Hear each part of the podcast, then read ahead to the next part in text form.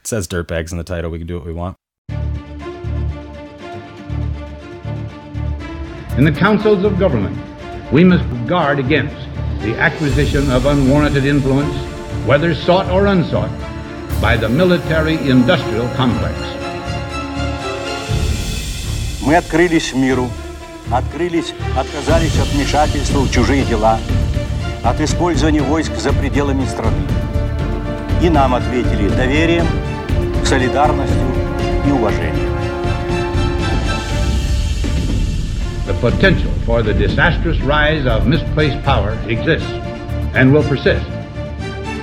We must never let the weight of this combination endanger our liberties or democratic processes. I make the money, man. I roll the nickels. The game's mine.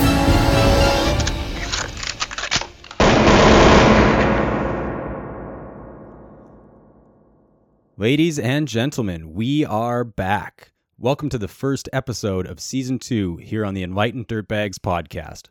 I'm version two, and I'm joined as always by my co-host Jonah Kondro. How you been, man? Excited to get back at season two? This is a very interesting season for me as a reader, probably because I don't have any experience with any of these books, and I don't really have any experience with these this genre of books, and so there's very little that I know about these authors, uh, with the ex- exception of I guess one of the characters uh, in Chaos, like Charles Manson. But I only really understand like the pop culture version of Charles Manson, right? Well, he certainly was a character. Yeah. I'm coming into this with like fresh eyes on just about everything. So I don't really have, I don't even really know what my biases are. I really don't know what my expectations are. Really, the only thing that I've done in preparation for this podcast is just like write down the titles of the books and the authors and maybe read the back of them. And that's about it. So I'm like, I'm, I'm fresh. Yeah, I, it's it's gonna make it cool for me because I have read some of these books before. I do tend to dabble, especially in like the espionage side of things. I've always really liked that spy world, you know, spy movies, and then you get into the you get into the true stories of real life spies. And fuck James Bond, man! Like the shit that those guys do is it's intense and it's like intricate and terrifying at all times, you know. So we have some uh, some espionage books here that I'm really excited for, and then uh, you know some Cold War stuff, and then some conspiracy, some crime pretty close to home. So I've read some of these, not all of them, but the ones that I have read are all books that I I really really liked. So I'm happy to have a reason to read them again, and I'm actually excited to see you read them because I know some of them, Chaos in particular, that's the big one when I've read some of these books, I was like, holy fuck, you know? So I'm excited to see you go through it and just like watch you have that reaction at the end of Yeah, it. because chaos is is our Zen and art for season two. Like that's the fucking big That's the boss level. yeah, that's like the Barry Bonds home run fucking on steroid shit, right? And that's the one we're saving for the for the final episode. is Yeah. chaos. It is the biggest book and it is also the hardest to wrap your mind around. We'll dive into that a little bit more. What's our list? What are we reading? In order, we're starting off with No Domain, the John McAfee tapes by Mark Eglinton. Can I pause you for a second? Is it John McAfee or is it John McPhee? Because I always thought it was like McAfee or something like that. It could be McAfee. How do you say it? Oh, I said McAfee that time. McAfee? I think it's uh, kind of like my mother pronouncing Lamborghini. Sometimes it's Lamborghini and sometimes it's Lamborghini. The D is the G sometimes, the G is a D. And I just roll the dice, you know? so, like, could be McAfee, it could be McAfee? McAfee. Mc- McPhee? Yeah, McAfee. Okay. I mean, I kind of base it off of how I would have pronounced the antivirus software because that's what he's known for. That's that's the only connection that I have to this book. right. Is when you brought it up, I was like, like that guy made the Yeah. ant the, the antivirus stuff that I saw on my dad's computer in like the late nineties. For sure, you know, and uh, I still get like I just bought a new laptop and I've been getting emails from that company, and I'm like, It's got like little pop ups in like the bottom right still. for sure, Yeah, yeah, like that's- exactly the same. It's funny because you would think most people it was Norton or McAfee, Yeah. you know, like that was the two that you would hear of all the time, and then there's this wild story behind the creator of it. You don't hear about it in the news, Like I, I don't even remember how I found it, but I like stumbled upon it one time. So that that was sort of like the first surprise when we are working through books to read for season two. Is I was like, wait a second, what? Because I just thought like he was just some dude, made his money doing the antivirus software, and he's probably just living the dream someplace. And then here you like throw this book in front of me. I'm like, wait a second, there's like some shit going down here. Yeah, he's not Bill Gates. I'll tell you that. he's uh I mean much closer to if Hunter S. Thompson had been like a tech genius. like And this is a relatively new book. Like I think the I think it was published in like 2020 or 2021 or something like that.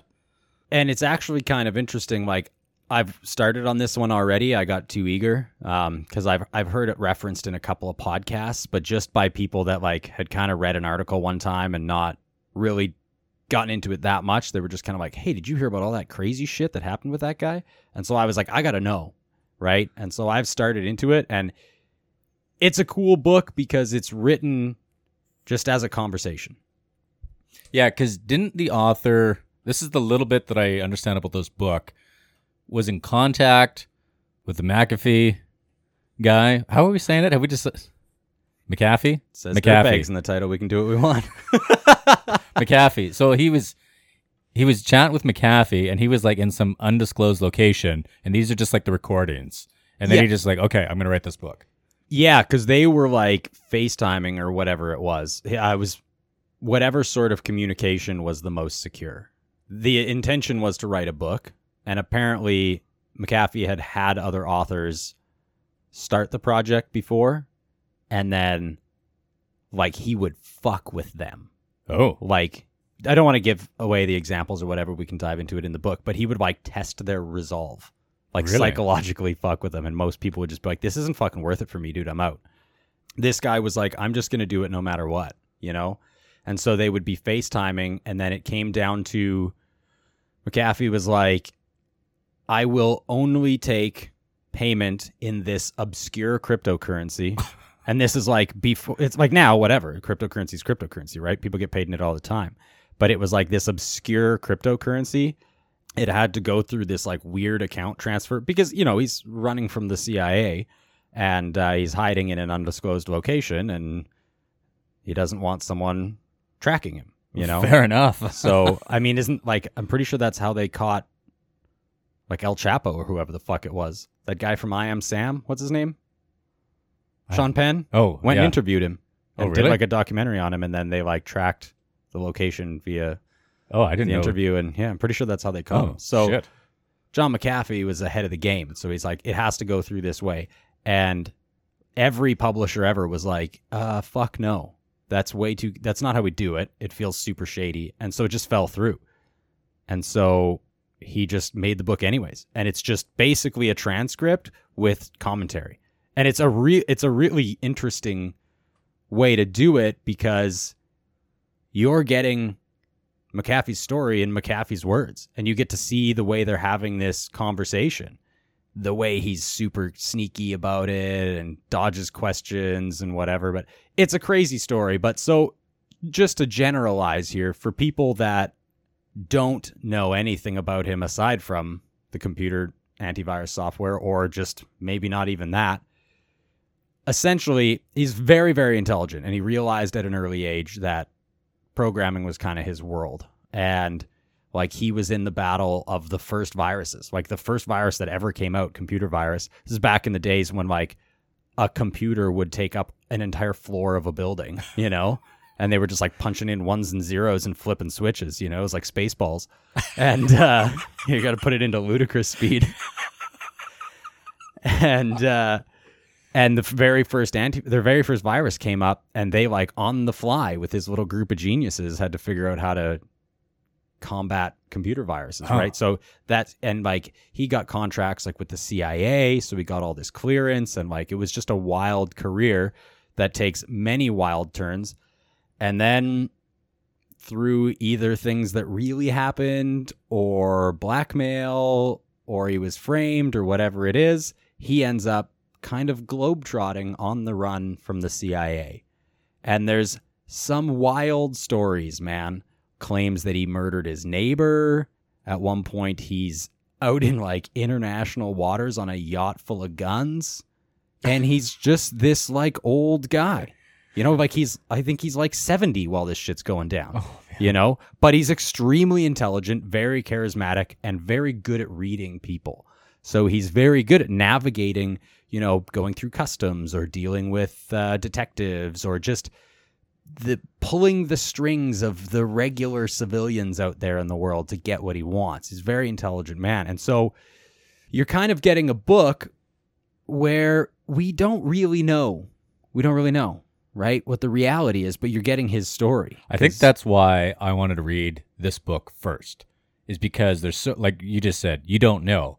And so when you presented this book to me, I was like, what? And like immediately out of all these books, and I want to read all of them, and I will read all of them, and I anticipate that I'm going to enjoy all of them.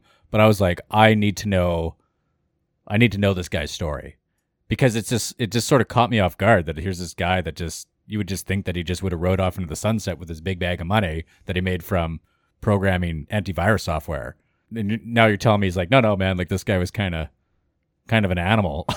He was also the Libertarian Party's candidate for the 2016 presidential election. I was reading that and I was like, this is kind of messed up. Yeah. He dude, he did like a wild video.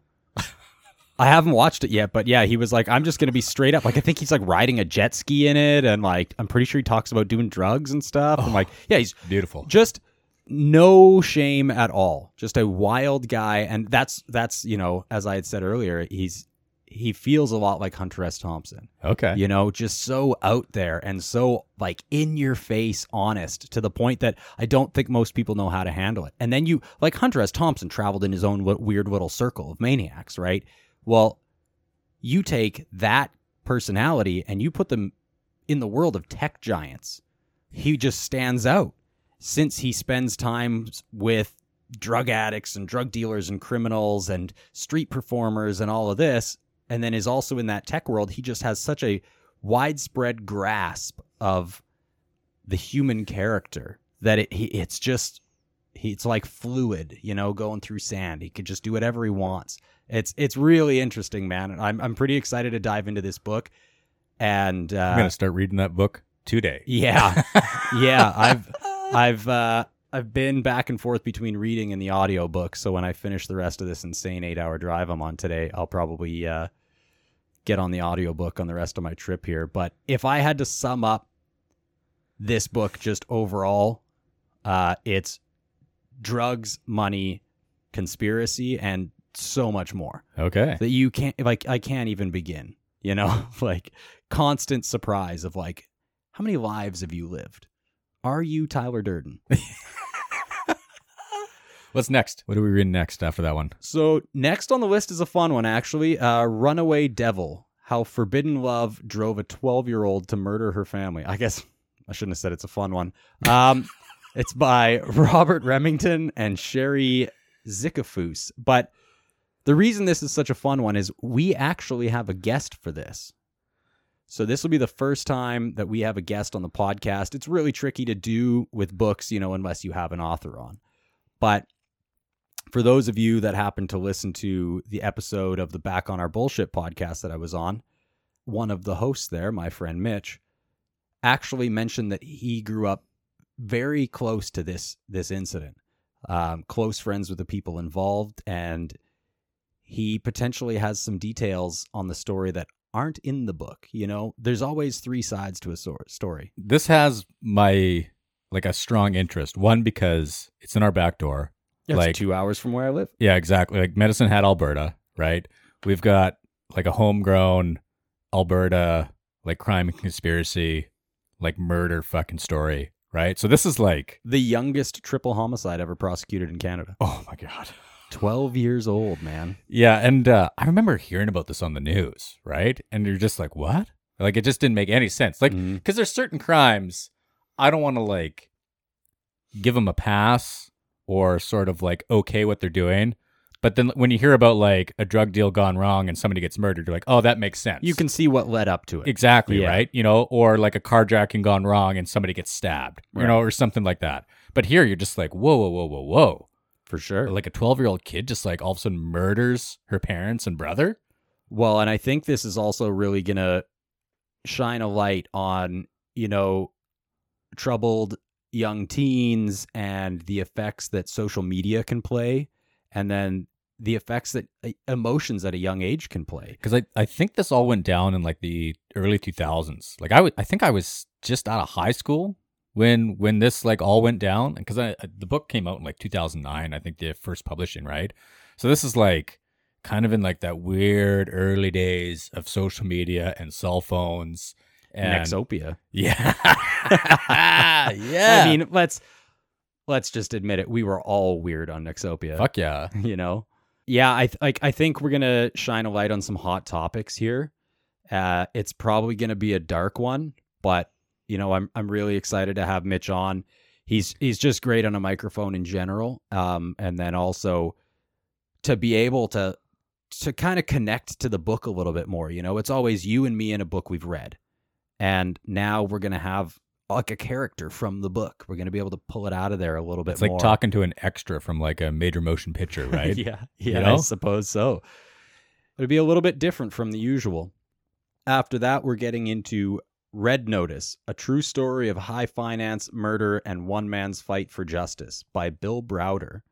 So, this one I have not read. It came highly recommended by many friends and family members, like annoyingly so, that people were like, put that fucking book on the podcast. And I was like, all right, damn. when I was buying these books and I was talking about this, and I got a little story about Red Notice. There was like a dude standing behind me, and he was like, "Oh yeah," he's like, he's like, just he basically just finished reading that, and he was in the bookstore buying a, a book to replace it, right? And he was just like, "Oh man!" And even as I was like paying for my books and leaving, like he was just so kind of worked up with how excited he got about how good that book was. Like he didn't even really know how to speak to me about it Yeah. he was almost sort of stumbling over his ideas. He- basically, I was just like, okay, man, I get it. You're excited. I gotta go. 13 with his first girlfriend. yeah. Just doesn't know how to talk to her.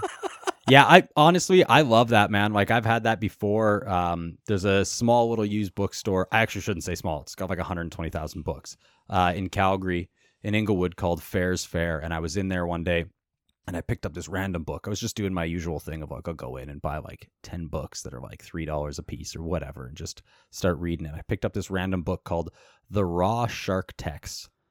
And as soon as I got it, like I had someone there that was like, this book is amazing. And then I had so many friends like, that's my favorite book. And like, there's just something so magical, magical about having a book and people just being so excited for you to read it. Like, it's not their experience at all. They're excited for you to experience that. Like, that's, it gets you really amped up. Like I said, my mother and my brother both were like, that's a great book. And my mother does have a history of recommending really phenomenal books to me. So I think this one's going to be good. So this one's a crime thriller.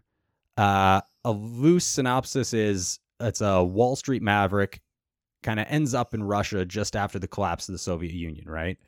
And uh, he exposes some corruption, almost dies. His Russian lawyer ends up in prison where he's tortured to death. You know, we're talking about somebody that's in Putin's crosshairs, which is a pretty scary place to be. You know, I if I understand correctly, like this got big enough that the states like changed some international laws, named them after this guy's Russian lawyer, and it pissed off Putin so much that Russia changed a law that Americans can no longer adopt Russian children or something like that. Like it's crazy. This one guy's experiences are like turning into a global pissing match, you know? like so I I don't know man, like there's very few people out there that I could think I would want as an enemy less than Putin. Yeah. you and know? like Russia's a fucking weird place, man.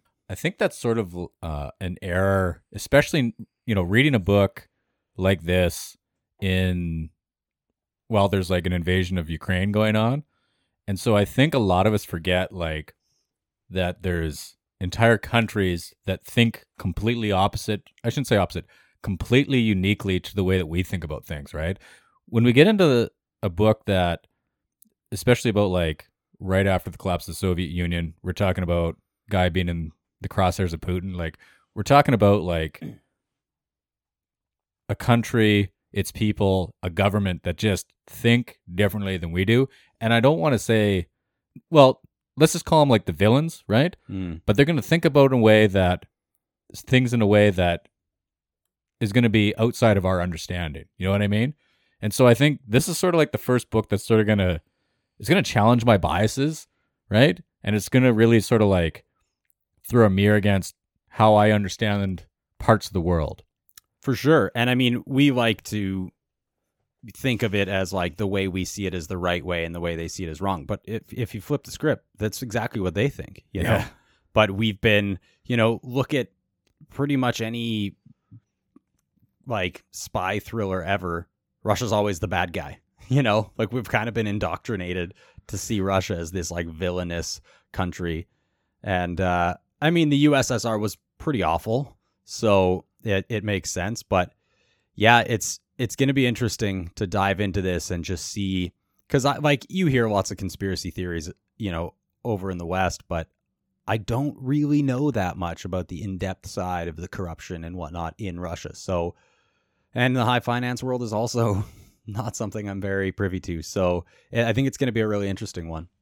So from there, uh, we're moving on to another book that I have read. Actually, it's called "Life Undercover: Coming of Age in the CIA" by Amaryllis Fox.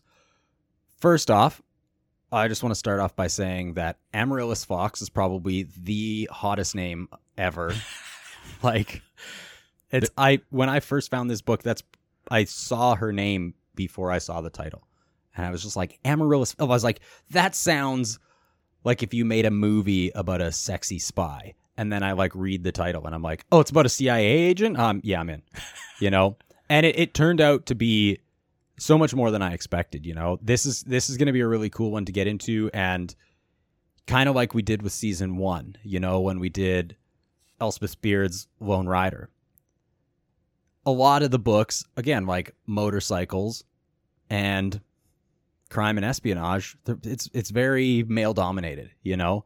And so now here we get a book that is the story of and written by a female CIA agent.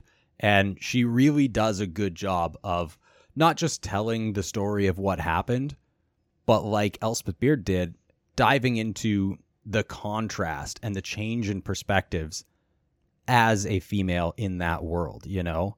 And like, man, being a CIA agent is no joke. Like, she spent 10 years hunting terrorists across 16 countries. Like, she gets married and gets pregnant, and like, during this time, like, undercover, you know? It's a wild story, and there's a lot of crazy things that happened to her. And she started, I think she became an agent at like 20. So it's going to be a twist. And I think it's also really going to change our perspectives because let's be honest, most of what we know of the secret agent world is movies, you know? Almost exclusively. That's where my For sure. understanding comes from. Yeah, exactly. and so, yeah, she does a really good job of of uh, shining a light on the fact that it is mostly a male world, and that kind of tends to bleed into the way they handle things. You know, where her female perspective can change the way an operation goes. You know, kind of more of that compassionate side. So it's it's a good book. I'm excited for you to read it. I think she did a really good job. It's a phenomenal story. It for sure, like if you made this into a movie and didn't tell anyone it was true, it would be a great movie. Like it wouldn't it wouldn't seem too boring to be a phenomenal spy movie. It's it's a really great story. And then we have An Ordinary Man, autobiography by Paul Rusesabagina. Now, So this is where my fun fact. I can't wait. This is where the this is where the fun fact. I was in. really hoping that when I like when I said that uh, McAfee was the Libertarian Party candidate, and you were like, "Oh yeah," I was. Re-, I was like, "Please don't tell me that was a fun fact." no, no, no. So the Paul uh, Rusesabagina, right? Yeah, I don't know. Did you ever watch that film, uh, Hotel, Rwanda? one hundred percent, dude. Did you Yeah. watch it in school? I, Yep. I can't remember if I watched it in like middle school or high school or whatever, right? But it was sort of like, you know, it came out and then like every English teacher was like, "Oh, we have new content, right?" Yeah. You're like, I definitely wrote like an in-class essay Yep. on Paul Rusesabagina, right? Yeah. Because- That's the only reason I know how to say his name. because he was just yeah because we watched the film and we're like oh man like this guy there's a fucking genocide going on in the 90s right in Yep. rwanda And he's just like, no, no, no, no, no. Hey, come chill in my hotel and we're going to slow everyone the fuck down here and stop this genocide, right? Like, fucking hero. I mean, he was hiding people during a genocide. I don't think there was much chill. Well, yeah. But yeah, basically like a, you know, like a everyday superhero, man. So he's in jail What? for terrorism. Yeah. Plot twist. Man, so They need to make a new movie with Don Cheadle. When you threw this book in, I was like, man, this is like it's, it's a bit of a a wild card, I guess, in in the stack of books that we have, right? For sure. So it's it's not necessarily like crime, conspiracy, CIA stuff, but there's like a genocide going on here, right? Yeah. In a country, in a continent that we don't really know a whole lot about, right? I don't know anything about Rwanda other than there was a genocide, Yep. right? At some point. Yep. And so I'm looking up this guy mostly just to learn how to pronounce his name. Yep. And I start seeing these fucking headlines and I'm like, what? And like, this is recent. Like within the last year or two, Oh wow. he gets fucking pinched for terrorism charges, serving a 25 year sentence. In Rwanda? I don't know. Like, that's as far as I took it because I was just like, Right. so when I was thinking about now knowing that this guy's like in jail for terrorism and he's got like fucking humanitarian awards and all this other crazy shit, right? Uh, for saving people's lives. I'm excited to read this book now, the same way I was excited to- read uh, The Motorcycle Diaries by Che Guevara. be- Right. because we're reading something that was written before a significant event. Because we all know that Che Guevara, right, ends up chilling with Castro, fucking Cuban Revolution, right? Right. But when we're reading the Motorcycle Diaries, you know, we have that uh, dramatic uh, irony where the audience knows something that the characters in the book don't, right? We know that where Che ends up in the end. Same thing now with this uh, Rusesabagina. We know he ends up in jail. And so it's just going to throw like a whole new filter on how you read that book. So, like, had I read that book and not even known that the guy ends up in fucking jail, you, you know, who knows? Oh, this guy's awesome. What a awful yet amazing story. But then you find out, like, you know, a few decades later, he ends up in jail for terrorism. You're like, that is like the worst thing to end up in fucking jail for. Well, it would be interesting to know the story on that, right? Because there, I mean, there, I don't know if there still is. I don't know anything, like you said, I don't know anything about Rwanda currently, if there's still this ethnic divide. Because when you have places like that where you're kind of divided into two groups, whoever is in charge, you can throw people in prison for some shit under some trumped up charges that might not be entirely accurate, right? That's Like, fair, man. I mean, he probably could have been charged with treason for sheltering all these refugees, right? In in the story. So it would be interesting to know if this is one of those like let's keep in mind Gandhi went to jail a bunch of fucking times. So maybe he's a terrorist. Maybe he's not. yeah, that's I- true. I Nelson Mandela was in fucking jail for a hell of a long time. for sure. Yeah, it's uh it does seem to be a common theme when you stand up to the man. That was my fun fact.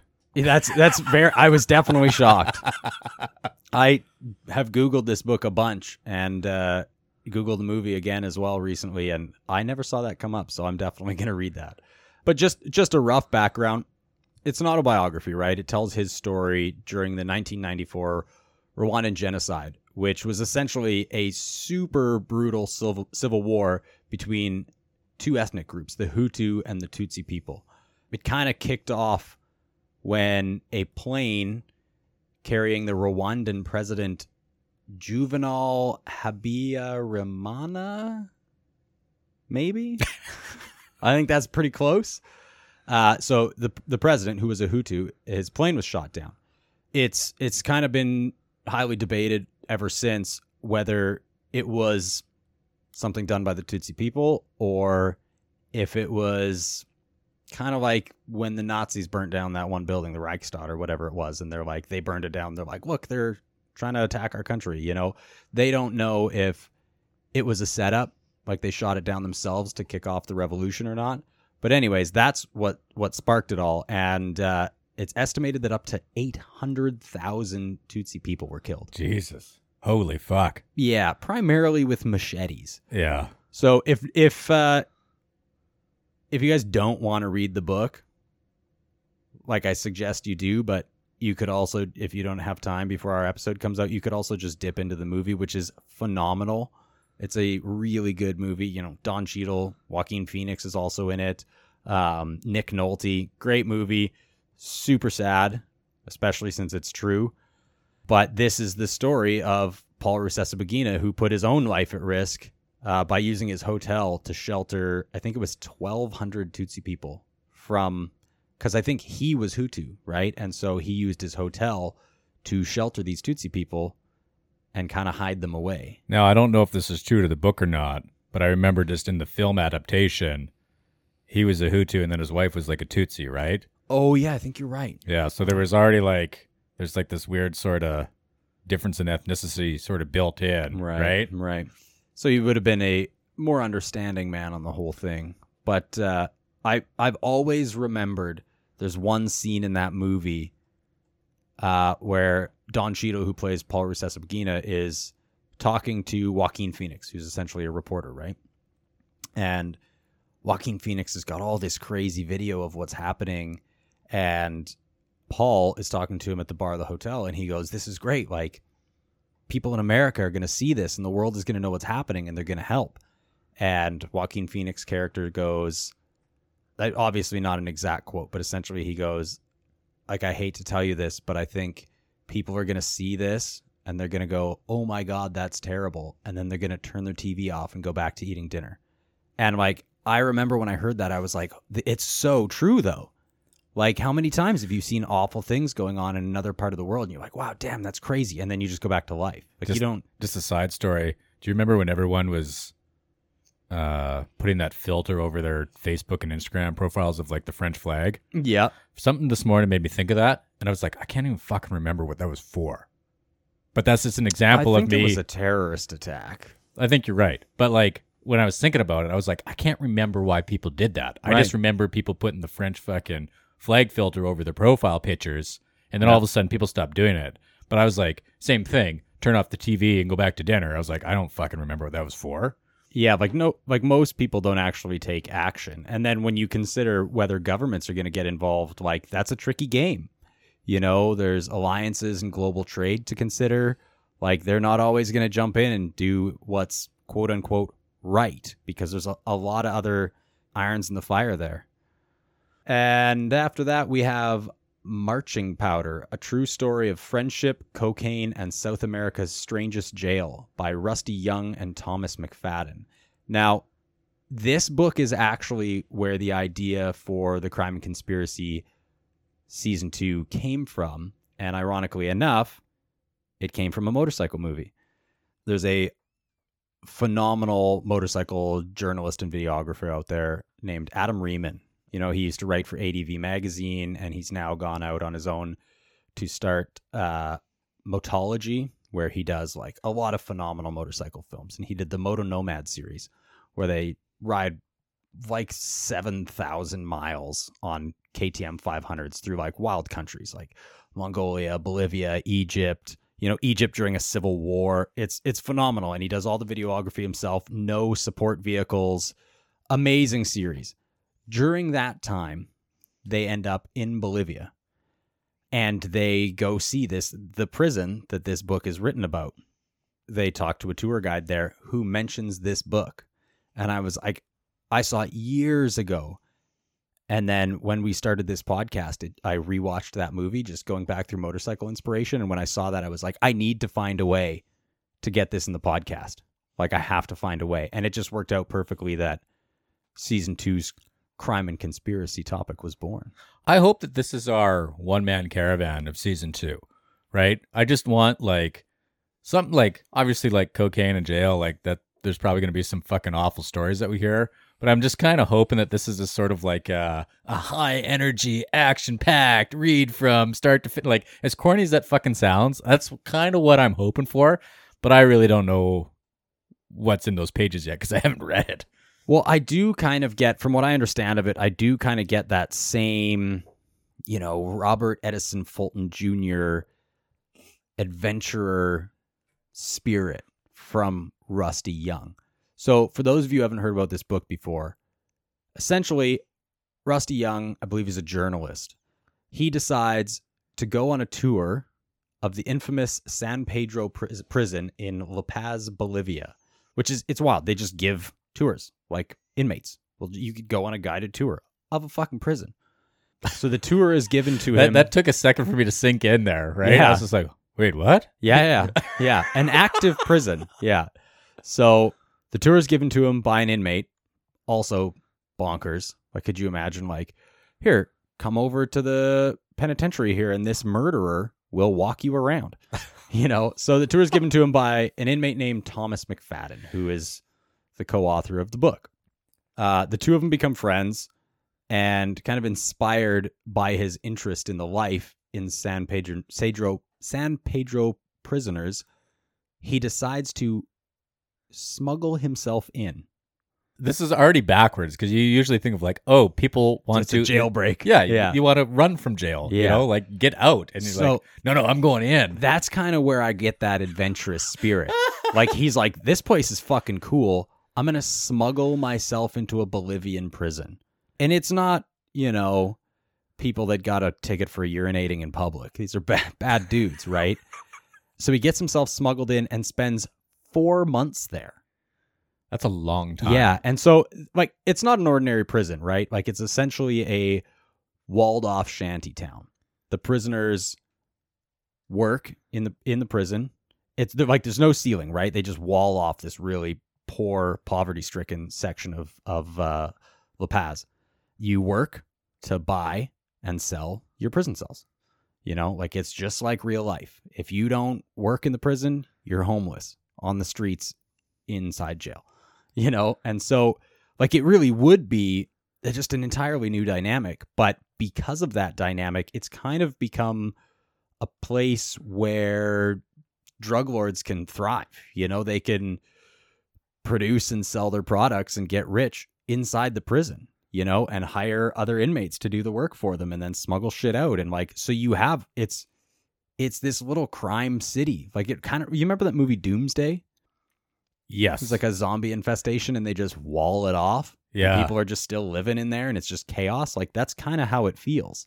You know, so like this guy's going into no man's land and he goes there for 4 months and just learns about this, you know? So I'm excited to read this one because I really think like this guy sounds like he's one of those people that's like you you could have written a book about it from the outside, you know? It wouldn't have been the same, it would have been interesting, but he's like I'm going to get in there. I'm going to I'm going to live it. I'm going to know what it's like. I'm going to participate in making cocaine inside of a prison cell, like stomping on the coca leaves and stuff, you know? And like and I so I don't know all the details. Like is he undercover in there? Is he pretending he's a prisoner? Or is he like, "Hey, what's up, guys? Uh, I'm a journalist. I smuggled myself in." Cuz then I would imagine that puts you at some extra danger, you know? Or maybe it's a card you can use. So I like I'm excited to just see how the fuck this plays out. It's got to be scary smuggling yourself into a prison like that because I'm assuming there's no outside communication. So like you could pay guards to let you in. Can you be sure they'll let you out? I don't know, man.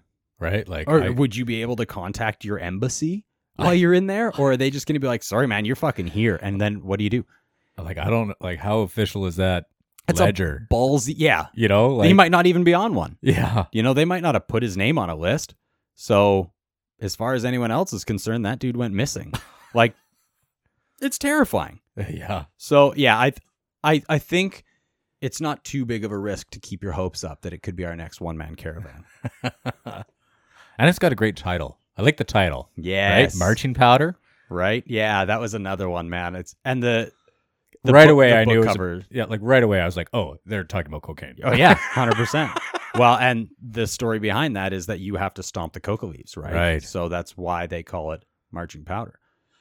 After that, we have The Spy and the Traitor, the greatest espionage story of the Cold War by Ben Macintyre. So this is another one I've read. Again, we're going back to the Soviet Union here. We're diving into it'll be cool because we will have seen the American side and more of a current version of of uh, the Secret Services world, right? With uh, Amaryllis Fox. And now we're going to dive into kind of a more archaic operating system here with KGB agents during the Cold War. Like this is like 80s. I think it's 80s. Yes. Cold War is like 80s era, right? Yeah, because with the Soviet Union collapsed in 92, 91. Uh, I own. I'm not Might a have to fact check that I'm one. not a history buff. I just know this because Metallica played in the Soviet or in Russia very shortly after the collapse, and I think that was 92. okay. I'm pretty sure. I'm pretty sure it was 1991. I like that's how Union you collapsed. understand history. Is like when did Metallica play Russia? yeah, yeah, man. oh, right after the Union collapsed. And- Soviet Union collapsed. Just as a sidebar, if anybody is just into musical performances at all, go YouTube that show of Metallica playing in Moscow because they play for like two million angry Russians who- who, because they weren't allowed metal concerts there before in the Soviet Union, and so now suddenly there's this massive concert, and there's a scene while they're playing the song "Creeping Death" where he says, "Die by my hand, I creep across the land, killing firstborn men." Well, they go into the chant, right? Where he just starts chanting, die, die. We have 2 million Russians throwing their fists in the air, chanting, die, with what I could only imagine is, is just an unbelievable level of emotion after having lived under the rule of the Soviet Union, you know, like, and they've just, I don't know if I would call it freedom, but they've been given some freedoms. So this book really dives into how oppressed they were. So it follows the story of Oleg Gordievsky. So he was the son of two KGB agents and then became a very uh, well respected KGB agent himself. I think this is the book that has pictures in the center, like the glossy pages. Yeah, yeah. The, the copy that I do. So I was actually looking at those pages the other day, and I was like, oh, like these people look Russian as fuck. Oh yeah.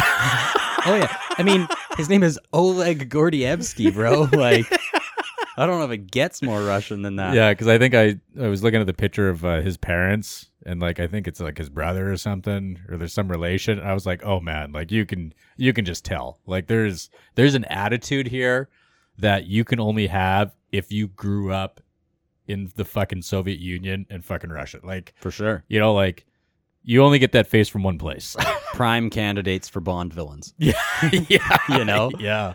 or a Rocky Balboa movie. Um, but so, like, we're talking about generational indro- indoctrination here. You know, both of his parents, and from what I understand, his father was a like highly decorated KGB agent. Yeah, his like- mother also in the KGB. Same thing. I sound like a kindergarten. It's like I saw the picture of his dad in the uniform. yeah, exactly. You know, and they it- it's they start young there. You know, and then he gets married, and his wife also works for the KGB. And for people that don't understand, like this whole whistleblower scenario with Edward Snowden in the United States about how he just like ran away to Russia and now Russia's sheltering him. That doesn't happen with the KGB. There's no whistleblowers. You, you fucking disappear underneath the Kremlin, you know? Like this is back in the days when they legitimately believed in truth serum where they would just like inject you with chemicals that just kind of loosened you up and then they would ask you a bunch of questions. It has since been disproven that truth serum works and it's kind of like a lie detector test. You don't see them in court because like okay, maybe, but also maybe not. And when you're gambling with people's lives, Russia just took out the maybe and they were like, fuck it. It says truth in the name. Whatever he says is true. So like you you're basically just high and rambling off information. You like black out, and then if you say the wrong thing, gone forever. You know, th- no paperwork. That's just how it was. KGB agents disappeared all the time. You know, we're talking about a country that has a history of being able to like rat out your neighbor, pretend that he said something anti-government, and Your neighbors the, the. KGB shows up and you never see him again. You know, it's wild. Like just absolute control and intense levels of paranoia. You know, he's in this world. He's KGB 100%. And then they give him a posting in, I believe it was Denmark, right? Which is a democratic country. So when you do that, you kind of have to rely on the fact that your agents are all in. You know, there's no brainwashing them with the ways of democracy. Well, he gets into Denmark and he starts to see that you know maybe democracy's all right. Like he sees a guy go in and purchase a gay porn magazine. You can't do that in the ussr gone. Smoke bombs. Disappeared. That's it you know? There's no such thing. Well i mean you can't do it because they don't exist but also you can't do it because you'll just be gone right and so he's like oh man like he starts to see how oppressed his people are and decides to become a double agent for the Allies. He works closely with MI6, which is the British intelligence agency, and they don't tell anyone else. They don't share with the CIA. So that's really where the story starts. You've got this guy, highly decorated KGB agent, all of his family, parents, brother, wife, all tied into the KGB, and he's going back and forth, playing both sides. And we're talking in the days where, like, to communicate with your handler was like, walk three laps around this block, you know, leave a fucking orange peel on this bench, put a bottle cap in this bathroom stall, and then three days from then, we'll meet you by this light post. That's not an exaggeration, by the way. That's how I fucking did it. And so, like, dude, it's it's riveting. Like, there's scenes where, like, you're like, does he live? Does he die? Is he gonna get tortured to death? Like, it's just so intense, and he has to rely on the incompetency of of the Soviet Union and the intelligence of MI6. And he's playing with his life, but he's doing it because he truly believes that it's it's the path to freedom for his people. You know, it's it's a phenomenal story, man. Like it had me on the edge of my seat, and it's really cool to see just how intelligent and dedicated Secret Service agents were during the Cold War. Because all this stuff you got to memorize. If somebody gives you information, you read it, burn the paperwork, that's going to stay in your head. Code words, passwords, you know, operating systems. Like it would be hard enough just understanding all the secret patterns of working for the KGB. But now you got to remember the secret patterns for MI6 and not fuck them up. And the Soviet Union was so paranoid that, like, even if you didn't fuck up, they might think you did. And then oh, gulag, you know, like so it's oh. it's intense, man. I I really like this book. Like it just it really shows you the terrifying chess game of of the Secret Service world back in the Cold War. See, I'm glad you referred it to a chess game because I was reading the description of this book and it was called like fastidious, right? So like very attentive to detail and concerned about accuracy and that sort of thing. And reading that like brief little comment on how the book was written, I was like, "Oh, I think there's there's a lot to unpack with like the detail and I don't think that I quite appreciate how much detail there is in being something like a double agent. Like I mm-hmm. can't even begin to comprehend what that even means.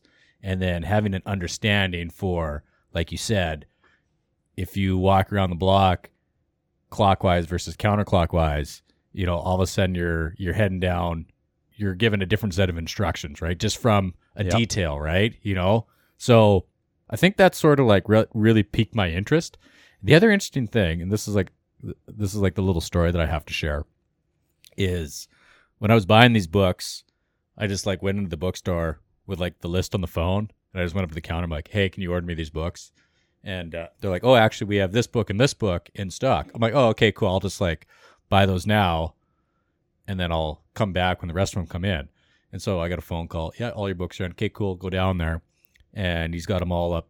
The clerk got them all up on the on the counter, and I'm like, "Oh no, I think I already have that one."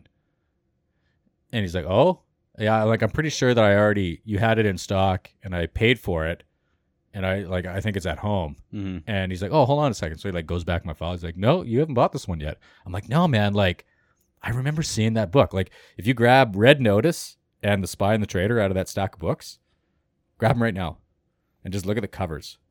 Look at how close those fucking covers are. Oh yeah, Like very the color, the the setting. the like setting. they're in front of the same buildings. yeah, like It's literally a dude in a trench coat in a black and white picture in Russia in front of that's not oh yeah, it's I think the one to the right is the Kremlin. Yeah. So, and so I'm in the book. I'm like, no, man. Like, I'm starting to second guess myself. But I'm like, man, like I'm pretty sure I already. I can't remember if I had already picked up Red Notice or The Spy and the Traitor. Right? Like I can't remember. So I had to like text my girlfriend, and I was like, hey, can you go in the basement? I got a couple of books down there.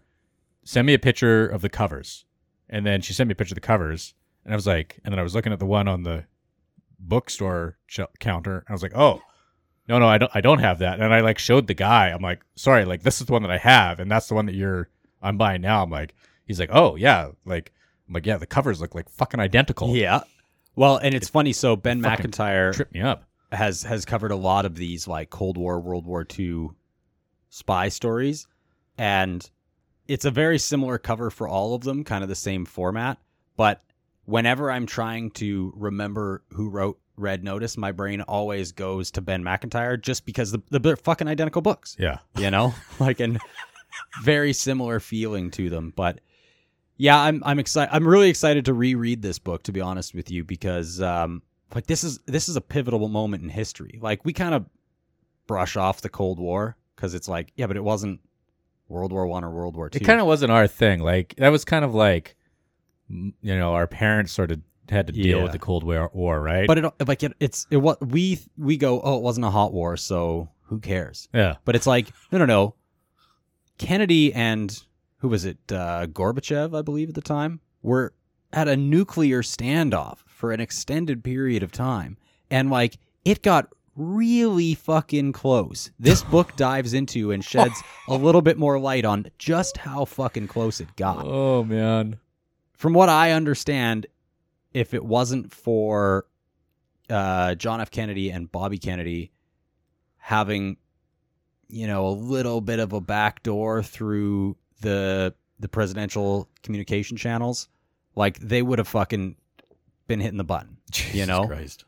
Like it, was close. And if you think about it, like sure, we don't think of the Cold War as much now, but if it would have just crossed that line, the, the world would be different. If Russia and the United States went to a nuclear war, everything we know would be different right now. Man, I'd be drinking like radioactive tea. It might be radioactive vodka, depending on who won. Yeah, You know? Yeah, or we might be fucking cave people right now. yeah. It was a crazy time, man. And that's the cool thing about espionage. I think when I first started diving into the spy books, you don't realize how important it is because the point of it is that it doesn't get anywhere. You know, like if you're really successful as a spy, the key goal is that nobody knows. Yeah. You know, like you don't hear about the story because they avoided the big war.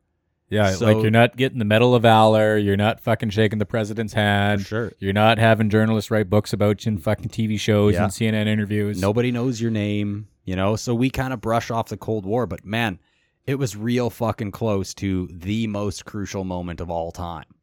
And this this dives into a lot of it because like I said, MI6 didn't communicate with the CIA and the CIA is trying to figure out where the fuck MI6 is getting their info to see if it's reliable cuz they're trying to decide do we hit the fucking button or not? Is Russia going to hit the button and MI6 is like, "Dude, don't do it. We know they're not going to do it or we know this." And they're like, then tell us from who and they're like we can't and so they're like you know it's i just picture it as like a bunch of people in fucking suits with war medals on just standing over a big red button and everyone's sweating fucking bullets you know for like two years. Like dude when i was reading the book like there's a big section where you feel that intensity. You're like oh like you know it didn't happen but you're like holy fuck man like we're almost there.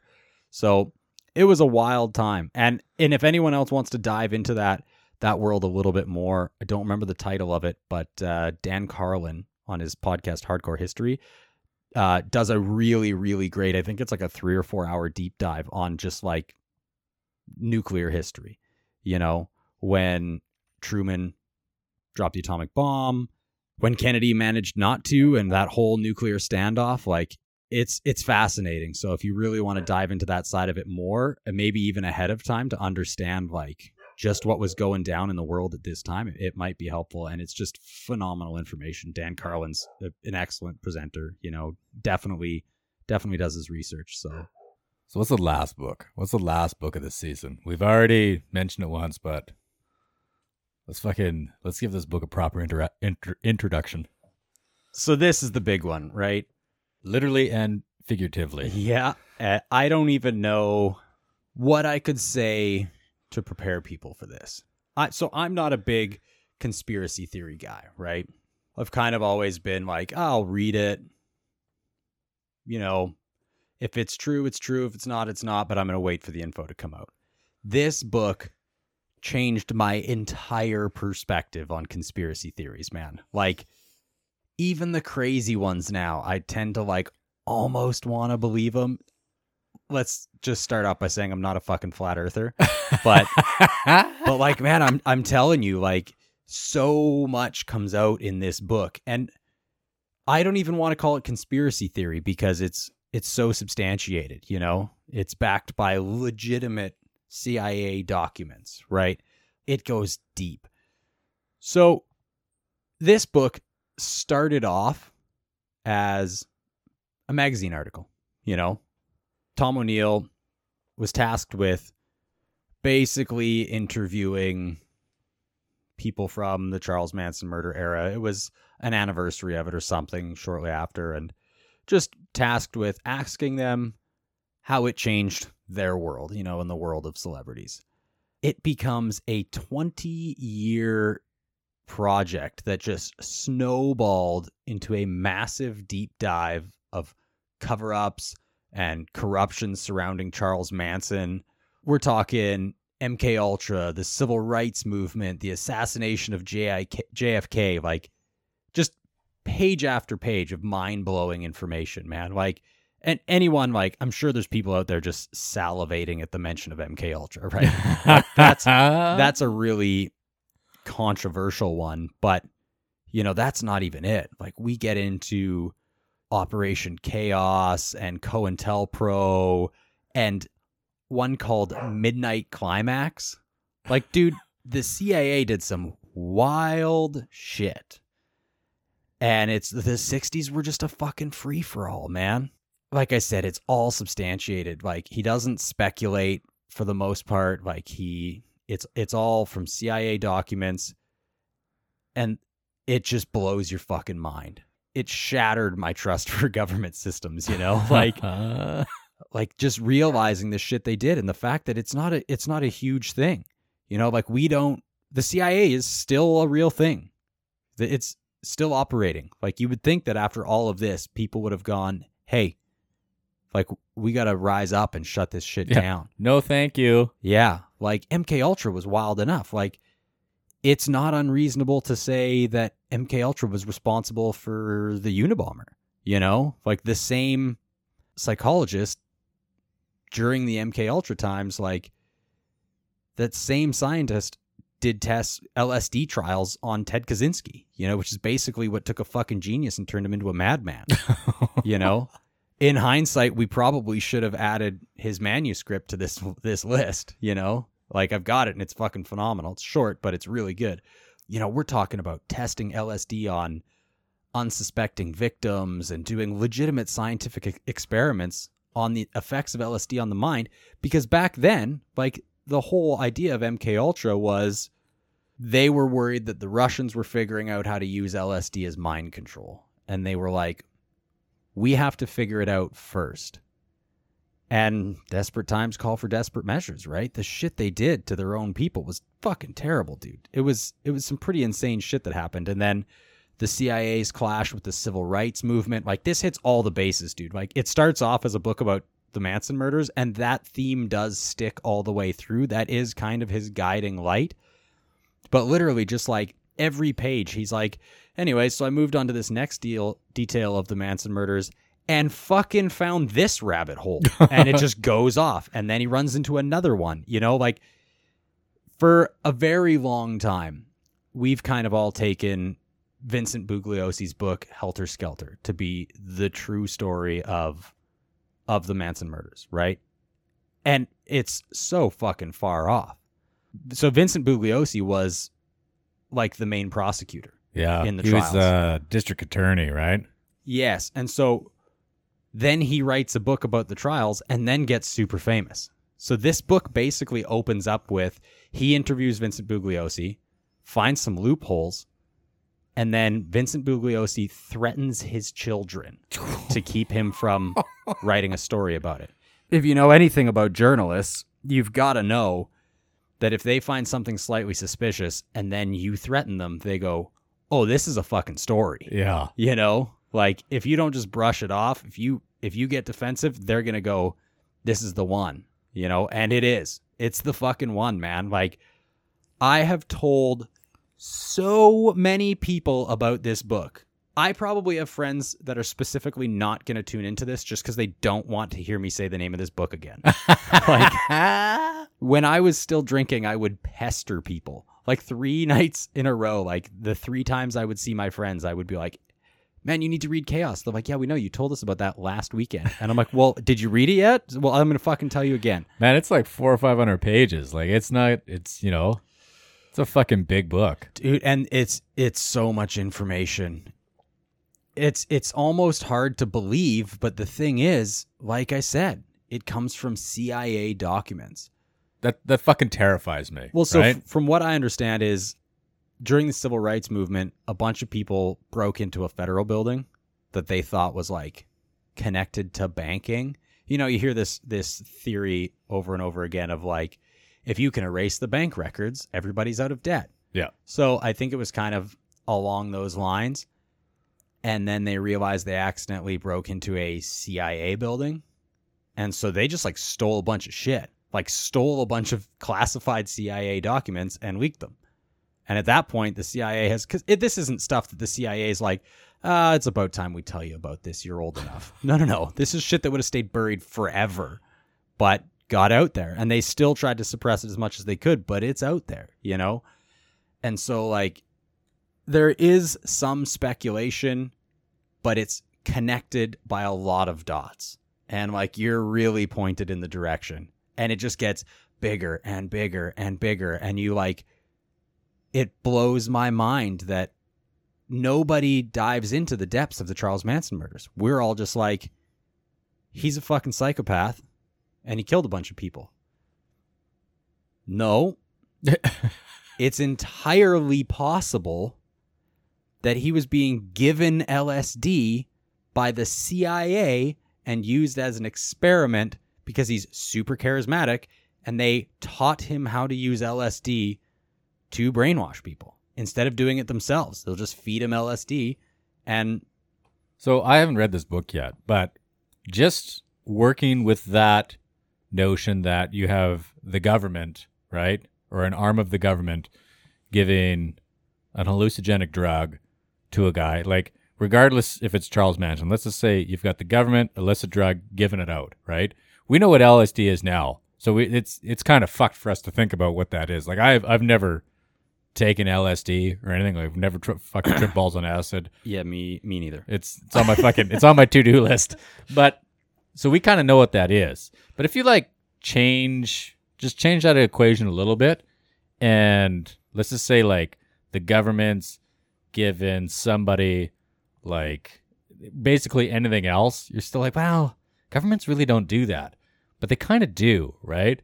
And you know, you think about other governments that like something that comes to mind, and this isn't a conspiracy about like the Chinese Communist Party just having like offices set up, like policing, like Chinese Communist Party policing offices set up in Canada. Like this, that just sounds completely far fetched and made up. And if somebody mentioned that in the bar, you would just think that they're spouting some conspiracy theory. But like, no, like this is actually like they put like you know their people in our country doing work for their government, right? And so it's I don't think it's actually that far fetched. And so people would probably immediately want to dismiss it just because of what they understand the pop culture version of Charles Manson to be, what they understand of LSD, and what they understand the CIA to be, right? Which mm-hmm. is the whole point. Get them kind of looking over here, but really you're over on the other side acting right. Even without having read this book and just knowing what I know about how the world operates, even in my slim, narrow understanding of things, I don't think it's that far fetched. Just from what I understand about this book and this story from the outside looking in. Well, and that's the thing, right? You got to remember that the CIA is it's an international agency. It's not supposed to operate within the borders of the United States. It's not how it works. It's what the FBI does. So nobody is going to be looking for the CIA inside the United States because they're not supposed to be there.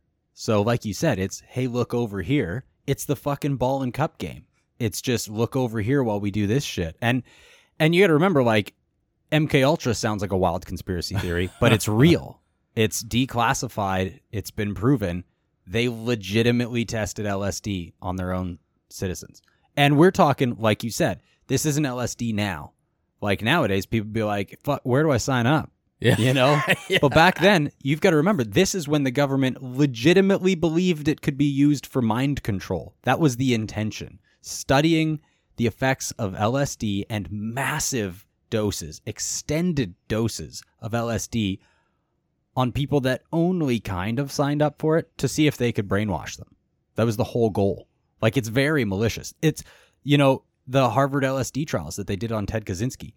It was months in the Harvard basement giving him LSD and doing Fucking shit like tab after tab after and tab. doing shit like doing brain scans while they terrified the fuck out of him and humiliated the fuck out of him. Just they broke him. The the whole goal was give him a ton of LSD, break him, and see how the brain reacts. That's what they did. It's basically torture. Like by any other terms, it's torture. You know, and they did this widely in the 60s with many people. And so that like that like I said that would sound like a conspiracy theory, but it's real. You look at things like the whole Huawei debacle there, you know, like a lot of people were like, "Ah, whatever, it's just yeah, a the chief financial, phone." yeah, the chief financial officer, uh, Meng Wanzhou, right? For sure. Well, Gets fucking arrested in Vancouver, and you're like, wait a second, well, what? her father was like an engineer for the People's Army of China, like direct ties. Here's another mind fuck. So, and this is coming from a podcast with a CIA operative that's now retired. They found out that they were looking into Huawei's business deals in the United States. And they're like, they're giving extremely cheap, like telecommunications deals and in putting in towers near all these small towns, you know, and business deals that don't financially make any fucking sense. Well, when you look at it all on a map, all of them are directly beside American military bases. right. And then they start doing phone conferencing systems and making deals with these hotels that are all prominent business hotels. And they provide phone conferencing systems for these people at, again, not financially lucrative deals that they don't make any sense on paper until you realize that these phone conferencing systems are just feeding information back. Now, not all of it is going to be top secret information, but any bit of information that you can get from business deals in the United States giving you hints on what's happening and how far along they are, even just with tech in general. You know, like if you can get a business deal recording from people talking about microchips, they might not be rocket scientists. They're just talking about microchips. But if you have people that understand microchips, it can give you a serious heads up where their techno- technology is for tracking devices and targeting devices and all that. So, and this again sounds like a wild conspiracy theory. 100% happened yeah, like Huawei's got to take all their fucking antennas down. for sure. Yeah, like for real. Like Yeah. they like and I I don't think people realize how pervasive their equipment is. Like the last job I worked, we had access, we had to pay a, the business had to pay a subscription, but we had access to basically put in the GPS uh, any GPS coordinate and you could just see where the cell towers were in relation to that GPS.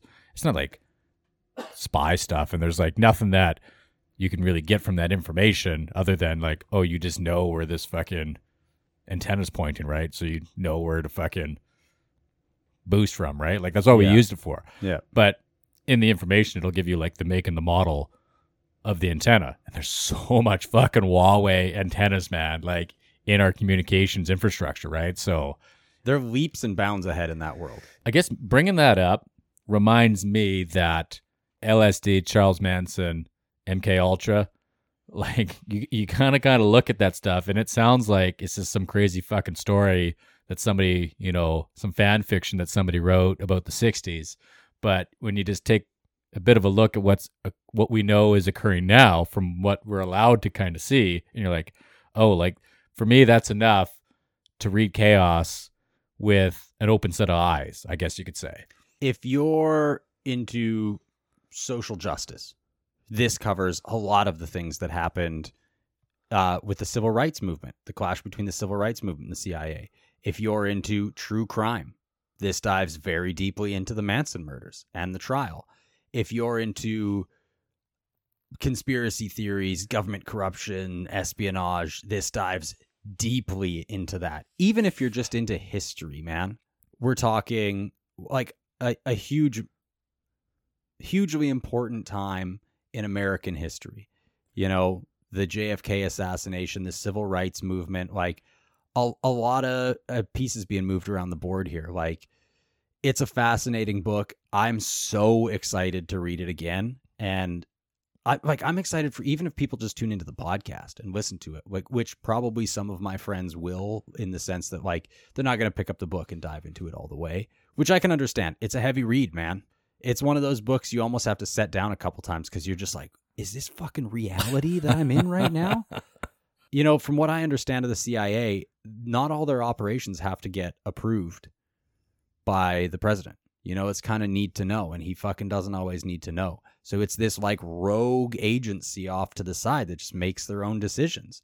So it's a, it's a bit of a fucking free for all, man, during a crazy time, and and it just ties so many of the dots together. Like, I I can't wait. I want to read it right now, but it's the perfect book to do last. It's the perfect book to do last. We got a heavy season ahead of us. For sure, man. And a dark one. There's going to be a lot of like the first season, you know, we were super excited for because it's motorcycle adventures. Yeah. We're both motorcycle guys. It's fun. There's a bit of history, but for the most part, aside from I would say Lone Rider, which got a little dark sometimes, uh, also hilarious to go back and listen to us bumble our way through like the part where she gets an abortion. We're both just like, I don't know how to talk about this, you know.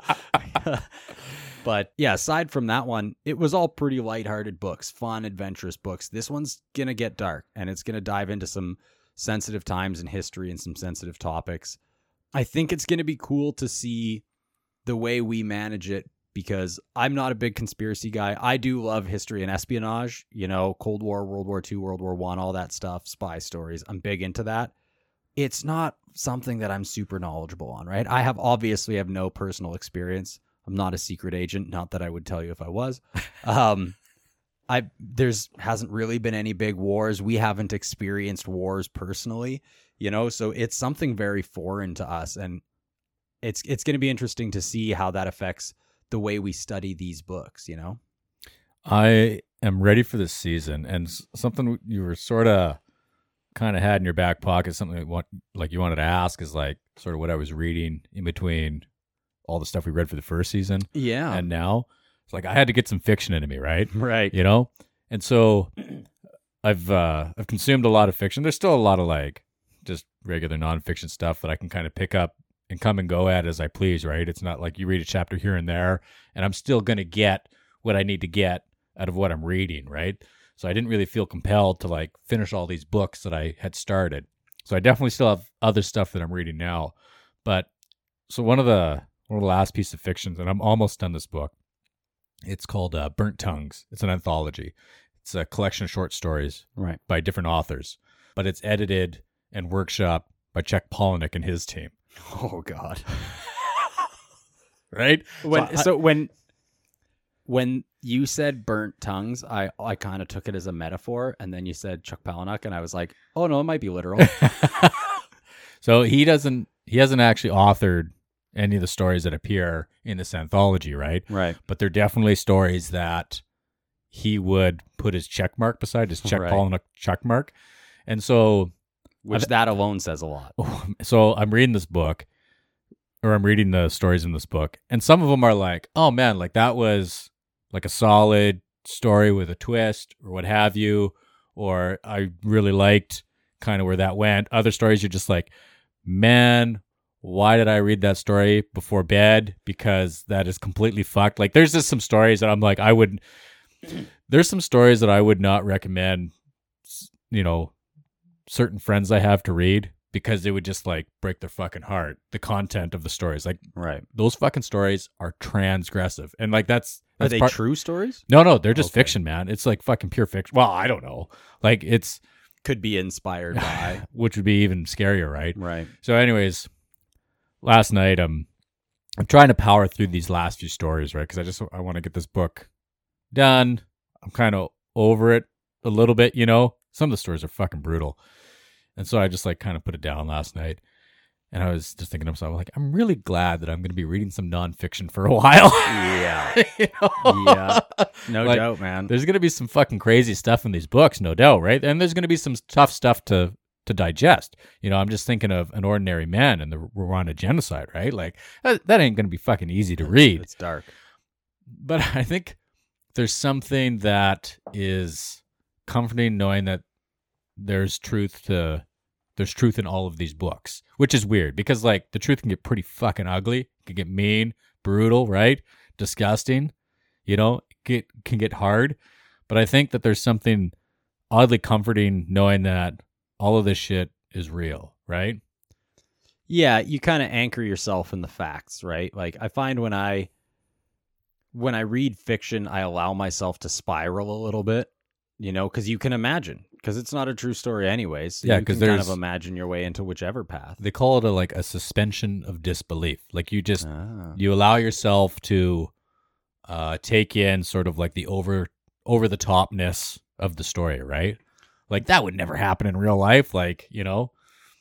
That sort of terminology is where we get the clear division between you being a scholar and me being a dirtbag.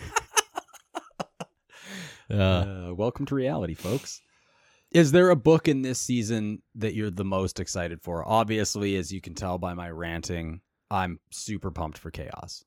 I think for me, I think that's probably the one that I'm like going to be like, yep, that's going to be the one. That's going to be like if there's any one book, that's going to be the one. But thinking back to season one, you know, I think we sort of thought that Ted Simon was going to be hitting the home runs with his books, and then we're like, wait a second, this Right. fucking one man caravan, and Edison Fulton Yeah. Jr. was like actually kind of fucking badass. So I hope there's some surprises here For sure. and I think that there will be. And we've we've sort of got like this crime and conspiracy sort of theme, right? It's, it's a little bit looser in some of the books than other ones.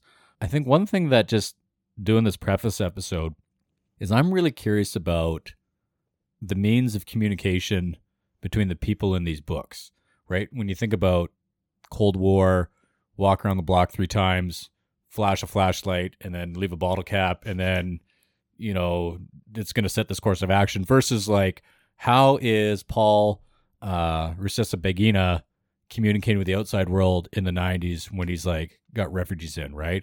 Versus like, how is the journalist in Marching Powder communicating with the outside world when he's in this fucking shanty now prison, right? Like, how is the CIA communicating to Charles Manson? Hey, it's come come get your fucking LSD, man, right?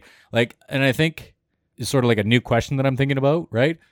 Because I think how how people communicate and where the communication gets interference, right? It's like when you're turning on the TV and you just get the snowstorm, the fuzz, right? Yeah, yeah. is like that's that's one sort of thing that I w- when we know that we're dealing with a story where shit goes wrong, like in no domain, like the antivirus guy, like when does he just like end up on a yacht with guns? Like what what choice do you have to make that puts you there? You know what I mean? Like what wh- where where is that decision made? Even in Runaway Devil, where you're 12 years old and you're gonna go fucking murder your family Yeah. for this old dude that you think you're in love with, or maybe she is in love with. I don't know. Like, what does that moment look like when you're making that decision, right? And then how are you communicating? And I think that's, I think that's what really sort of interests me about this sort of like list of books that we're gonna read in season two. Yeah, I think we've I think we've got a good mix again. And I'm I'm excited because I did get quite a bit of feedback from season 1 just because, you know, I do kind of happen to permanently reside within the motorcycle world and so I'm surrounded by those people. But largely, you know, it's discussions I had had before about motorcycles, you know, and and and about books as well. Whereas this one like it really is so new and there's people out there that are way more invested in crime and history and espionage and all of that you know? So i'm excited for people to chime in and and kind of feed me some stuff that i hadn't thought about you know some perspectives or like oh hey man by the way there's also this you know people who might have read these books and then gone deeper you know? Because that's with a lot of these like you're gonna get there's there's more. I mean, Marching Powder alone, like, how many hundreds of other stories have there been from that prison? You know, like it's a long history of awful experiences and terrible people. Like, there's going to be people that just chime in and they're like, "Hey, man, I got even more that can blow your mind." So I think there's going to be some some fun discussions with it, and uh, I got a pretty strong feeling we're gonna have people reaching out to be like, "Hey, man, can I get a copy of that book?" so, and of course, just like last season, if you want a book, trade us. oh yeah, for sure. You know, give us a suggestion for uh, for the next season and uh, trade us something. Like I'm always happy to be switching around books. I like to keep my books, but I'm more than happy to hand one over if it means I'm going to get another book that someone's really amped about. I know I got to start building bookshelves because I just kind of like have these random stacks of books in my basement. I just I'm starting to look like a crazy person, right? like just all Yeah. these random books around, and you know that I think for me, how I like sort of like organize the books that I'm reading sort of makes sense to me. But The funny thing is, it's not the only time that I have come across you kind of looking like a crazed writer. so I don't know how long ago this was.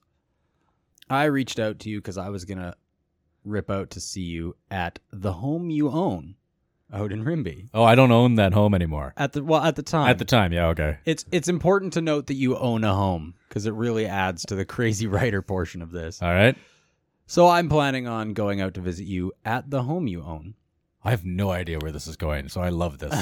and uh, and so I give you a call, and it turns out that you're in Red Deer, living briefly, temporarily in a trailer in a campground by the river.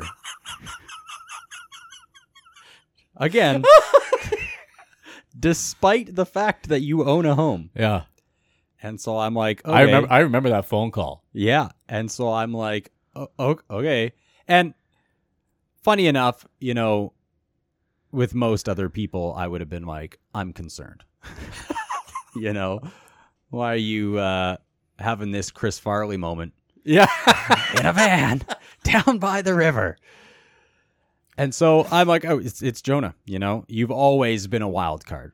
And so I'm like, well, let's, I have to go check this out. And I get down there and you're just living in a trailer by the river, getting drunk on a bottle of writer's tears. That was the name of the whiskey. That's Yeah. right. And that was actually gifted to me by somebody else. yeah, it was, it was a kind of Hank Moody meets Johnny Depp in Secret Window. I've never seen. moment. I don't, I've never seen Secret Window, but Watch it, you'll get the joke. okay. Um, yeah, I, so I remember that phone call because you were like coming on days off and middle of the summer, you know, see what Jonah's doing, ride a motorcycle or something, right?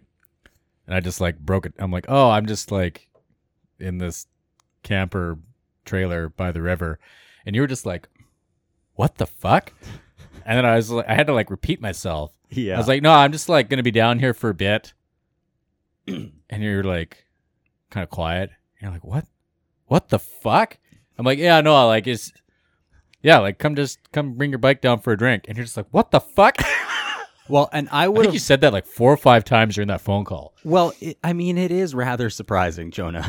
um, I would have loved to be a spectator, like on the outside looking in on that, because you in general there would have been an interesting view. And then I opted out of taking the bike and I drove down because I had my Jaguar at the time. That's right. So you're down by the river getting drunk by yourself on writer's tears. And I think you were. You were kind of in the middle of your writing phase at the time there. Yeah, I was You were writing for the I was- newspaper, right? Yeah, I was still had a weekly column with the Rimbey Review newspaper. So the house was in Rimbey, lived there for a long time, and I wrote a weekly column for that local newspaper for a year and a half. I think I only missed two weeks out of a uh, a year and a half worth. And so you're down there, this crazy drunk writer, and then I pull up like, fuck, 25 years old, maybe 24. Both of us just with a bunch of tattoos, and I pull up in my fucking all black supercharged Jaguar to your camper by the river. Yeah. Like, there's there's no way people middle didn't of think the that- week. Yeah, there's no way people didn't think that was drug related. Yeah. like, It's funny that you mentioned that because you had texted me. You're on your- you're on your way over to my place today, I was just like standing in my window and I could hear your Tahoe before I could see it because Mhm. of the exhaust. Yeah. And I see you roll up and then I could definitely hear you like pull a shitty like down the street and then like park. I'm like, Channeling my inner Blues Brothers. yeah. and it's uh it's funny because there was a woman right across the street that parked her escape and she was like on her phone or something, like pulled over to like use her phone. And so like you just look like a drug dealer in that thing. For sure. And like you look like guy looks like he's gonna like fucking deliver a handgun or something like you know, sell me a handgun. He's like, no, he's just like getting his hippie hat and a fucking jug of water and he's gonna go sit in my basement and talk about books for a couple hours. yeah, yeah. That's not what people think we're doing down No. here. She for sure did not give me a happy look. no. Yeah. Actually, it's funny when I bought that Tahoe, I went to pick up my brother in Edmonton here one time when I think I came to podcast with you, and he gets in and like again, dark, dark blue Tahoe, black wheels, all blacked out windows, and he's walking up to it, and I like it was like a weekend, and he was out for a stroll, and so I just parked at like a school parking lot kind of thing, right, like out by this field, and he's walking up to it, and he gets in, and he goes, I can't decide if this makes you look like a cop or a drug dealer. It's and I love it. I love that about that vehicle. It's like take a guess. But I mean, I get that all the time, you know, hand and throat tattoos and shit and then people get talking to me and they're like, "Wait a minute, you ran a cat Instagram page for 2 years?" yeah, dude. And they're like, "What what the fuck, man?" So, it's I like throwing people off, you know. It's, it's nice when people at work, like I work oil field, right? So like you know, last night I'm at work and they're like, "Oh man, you got to work 12 hours and then drive 8 hours home." And I'm like, "Oh yeah, I'm stopping in Edmonton to record a podcast along the way." And they're like, "You have a podcast? Like what's it about?" And I'm like, "Books." And they're almost like, "You read?" like, you know, just these like extremely contrasting personalities, you know. I I love it. And like if you go if somebody broke into my Tahoe and saw the clothes in there, they'd be like, "Is there fucking eight people that live in this thing?" You know, like I got denim jackets. I got my motorcycle jacket from Lords of Gastown that says death proof across the back. You know, I got dirt bike gear. I've got my cowboy hat. I have a fucking wool sweater from or like an alpaca sweater from Nepal, you know? Like it's just like you would you would go through the shit in there and be like, "What the fuck is happening here?" Or they might think you're a secret agent and those are all your disguises. Hmm, you know, drive around playing that song Secret Agent Man. With my sunglasses on at night. I got to start memorizing Blues Brothers quotes, man. That's the way I got to go. I'm I'm really excited for the book list this season. I think I think every, all the listeners are gonna are gonna really enjoy these. There's some great books, so you know when we release the preface episode, we'll be able to release them in order this time. Uh, with the Spotify system, it kind of screwed that up last time. We had to launch them all at once, but uh, we'll be able to release this first, so people can tune in, and then uh, you know maybe if you don't have time to read all the books, you can pick ones that sound the most interesting to you and read them ahead of time, or maybe you just want to tune into the podcast and listen to us bullshit our way through it. That's also cool listen to this podcast in whatever way you see fit. for sure.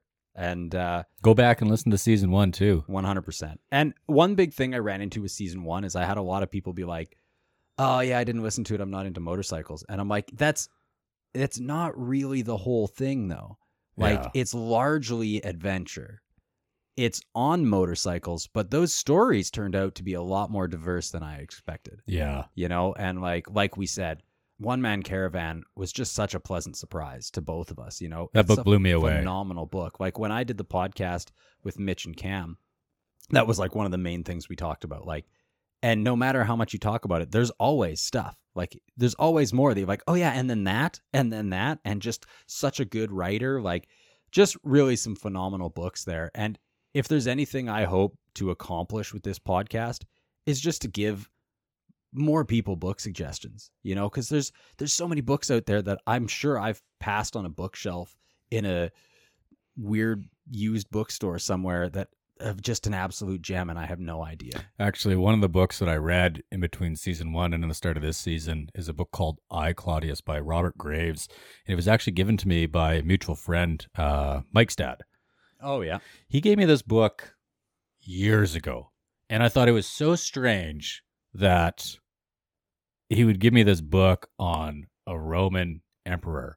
It's written It's a it's a, it's fiction, right? Right. I guess you would call it historical fiction, but it's written as an audio or audio. It's written as a autobiography by the uh, uh, Claudius. I can't remember. It's like they have like ten names in fucking Rome, like Claudius Augustus, fucking Maximus. Maximus Romulus, fucking all the fucking Roman names. Anyways, Right. so I just uh I was like, yeah, I'm gonna read that book, and it was it was a bit of a slog because it was like fiction, but it was like fucking 300 pages, and it just surprised. I've been packing that book around for years, and I just remember Mike's dad saying like, here, here's this book, I think you'll like it, and I fucking love that book. But man, like just passed on it so many times just because like I'm not really interested in Roman history all that much, and I'm not really interested in historical fiction on about Rome. Like this isn't really my bag. And I just started reading it. I was like, oh, like this this is fucking awesome, right? Like, you know, powered through a book of like three, four hundred pages, you know?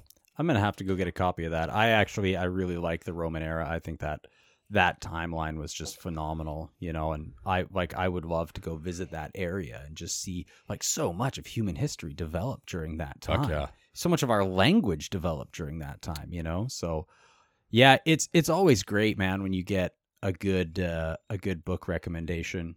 Did I ever tell you about the time when my mother and my therapist both recommended the same book? At the same time. Yeah. So my mother, Brenda, I still don't know if I believe her on this. Um she's Maybe sticking she's to her a guns. maybe but- she's a CIA agent. right. So I was talking to my therapist. We talk about books a lot, right? Like obviously a a huge tool for me when it comes to mental health. Just either a being able to dive into a like a different story and just ex- escape your own reality for a while is phenomenal. Just hit pause on what's happening in your life, or to be able to read a story of someone who has suffered immeasurably and just be like, oh yeah, my problems aren't that big, and I'm kind of just being a bitch, you know, like. And so, my therapist goes, I think I have a book for you, especially since like it was during the time where I read basically everything ever written by Sigmund Freud. Okay. Yeah, no, like Holy shit. yeah, He's was- a very dry author. Like the translations, like he wrote in like I've read some of his stuff, right? That's like that's a lot of dry content. Yeah, like you've got to remember, like back then, like the 1920s and 1930s, like it's written very long form, the way people spoke back then, in another language and then translated. And it's all very clinical, also. Like my favorite writing by him is uh, is Interpretation of Dreams. Phenomenal book, like 900 and some pages, but it's basically a compilation of all of his clinical studies on dreams. Yeah, so I I kind of dove into this like world of psychology and explained that you know I, I like reading heavy stories that are like they just remind me that you know my problems aren't insurmountable i can get over it and so she goes i think i have a book for you and she goes This is your therapist. Yes. She goes, you should read interpret or not, sorry. She goes, you should read Man's Search for Meaning by Viktor Frankl. Still to this day, one of the most phenomenal books I've ever read in my life. Loose synopsis Viktor Frankl is a psychologist, I believe he was, and he spent four years in Auschwitz. Oh shit. Yes. And that's not how it's pronounced. Um,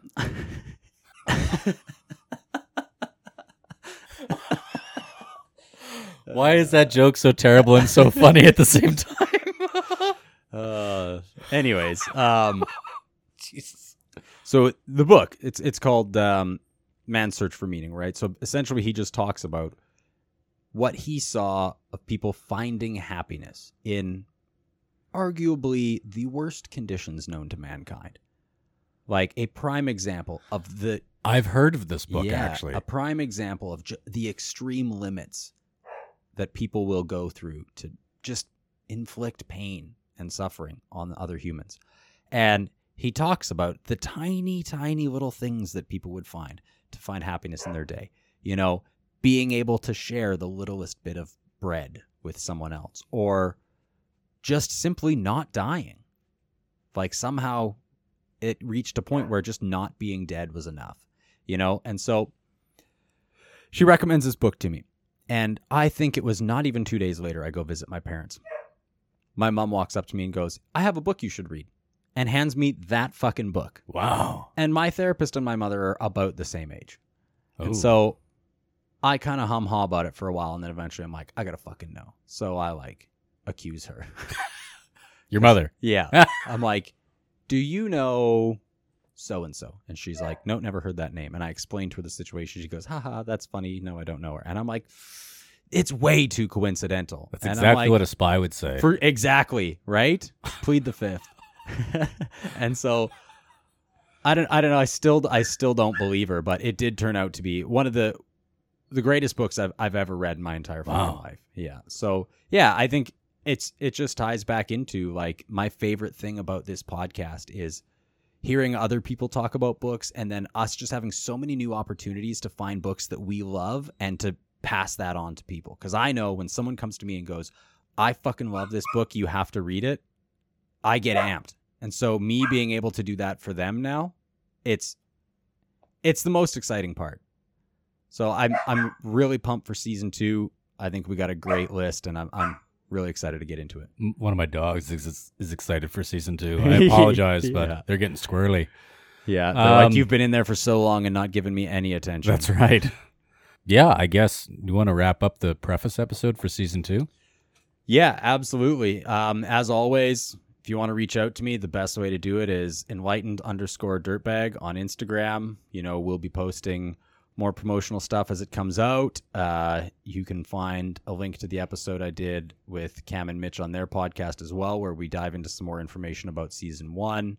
You I am 38 minutes into that podcast episode, and I've just really enjoyed every minute of it. So It's a long one and it gets off the rails. The I'm- thing I love about ooh, those guys is that like I, it was like come on and talk about your podcast and we do that for a bit and then there's like aliens and mushrooms and like it just it gets fucking crazy. oh, I'm excited to finish that. yeah, yeah, it's a it's a fun one. So they're they're good guys to work with. I'll be uh, I'll be podcasting with them again here really soon, and of course you'll be able to see how things played out with uh, with Mitch telling me his connection to our second book of the season. So reach out to me, enlightened underscore dirtbag on Instagram. Send me book suggestions. Send me your thoughts on season one if you want, good or bad, preferably good. Let us know if there's any books you want from us. My name is Jonah Kondro. You can easiest place to find me, Instagram at Jonah Kondro. And I'm just gonna put a little bit of a curveball out there. Send me a picture of a cover of a book that you didn't like. Because I'm interested to know what you read and you didn't like. So I'm gonna throw a bit of a curveball out there. That they didn't like the book or they didn't like the cover. didn't like the book. Okay. Yeah. But thank you for asking for clarification. Uh, I once saw a book called, I think it's called Images Not to Masturbate To.